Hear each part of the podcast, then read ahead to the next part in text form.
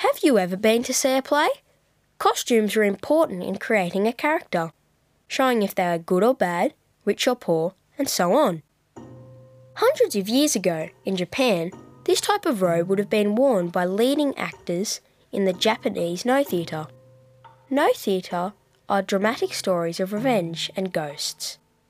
The actors would wear beautiful costumes of expensive silks, makeup, and masks while they told and performed stories for the ruling classes and the warlords.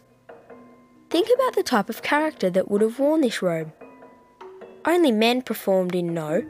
That is why masks were very important, because they helped the actors play different characters.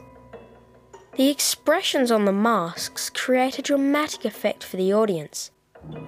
Have you ever worn a mask and pretended to play a part? Look at and describe the patterns on the robe. This handmade Noh robe would have taken many months to create, with its beautiful stitching and embroidery. What colour threads can you see? How do you think this robe would feel if you could touch it? When fully dressed, the actor would have also worn a special belt to secure the robe to their body, and on their feet they would have worn special socks, but no shoes.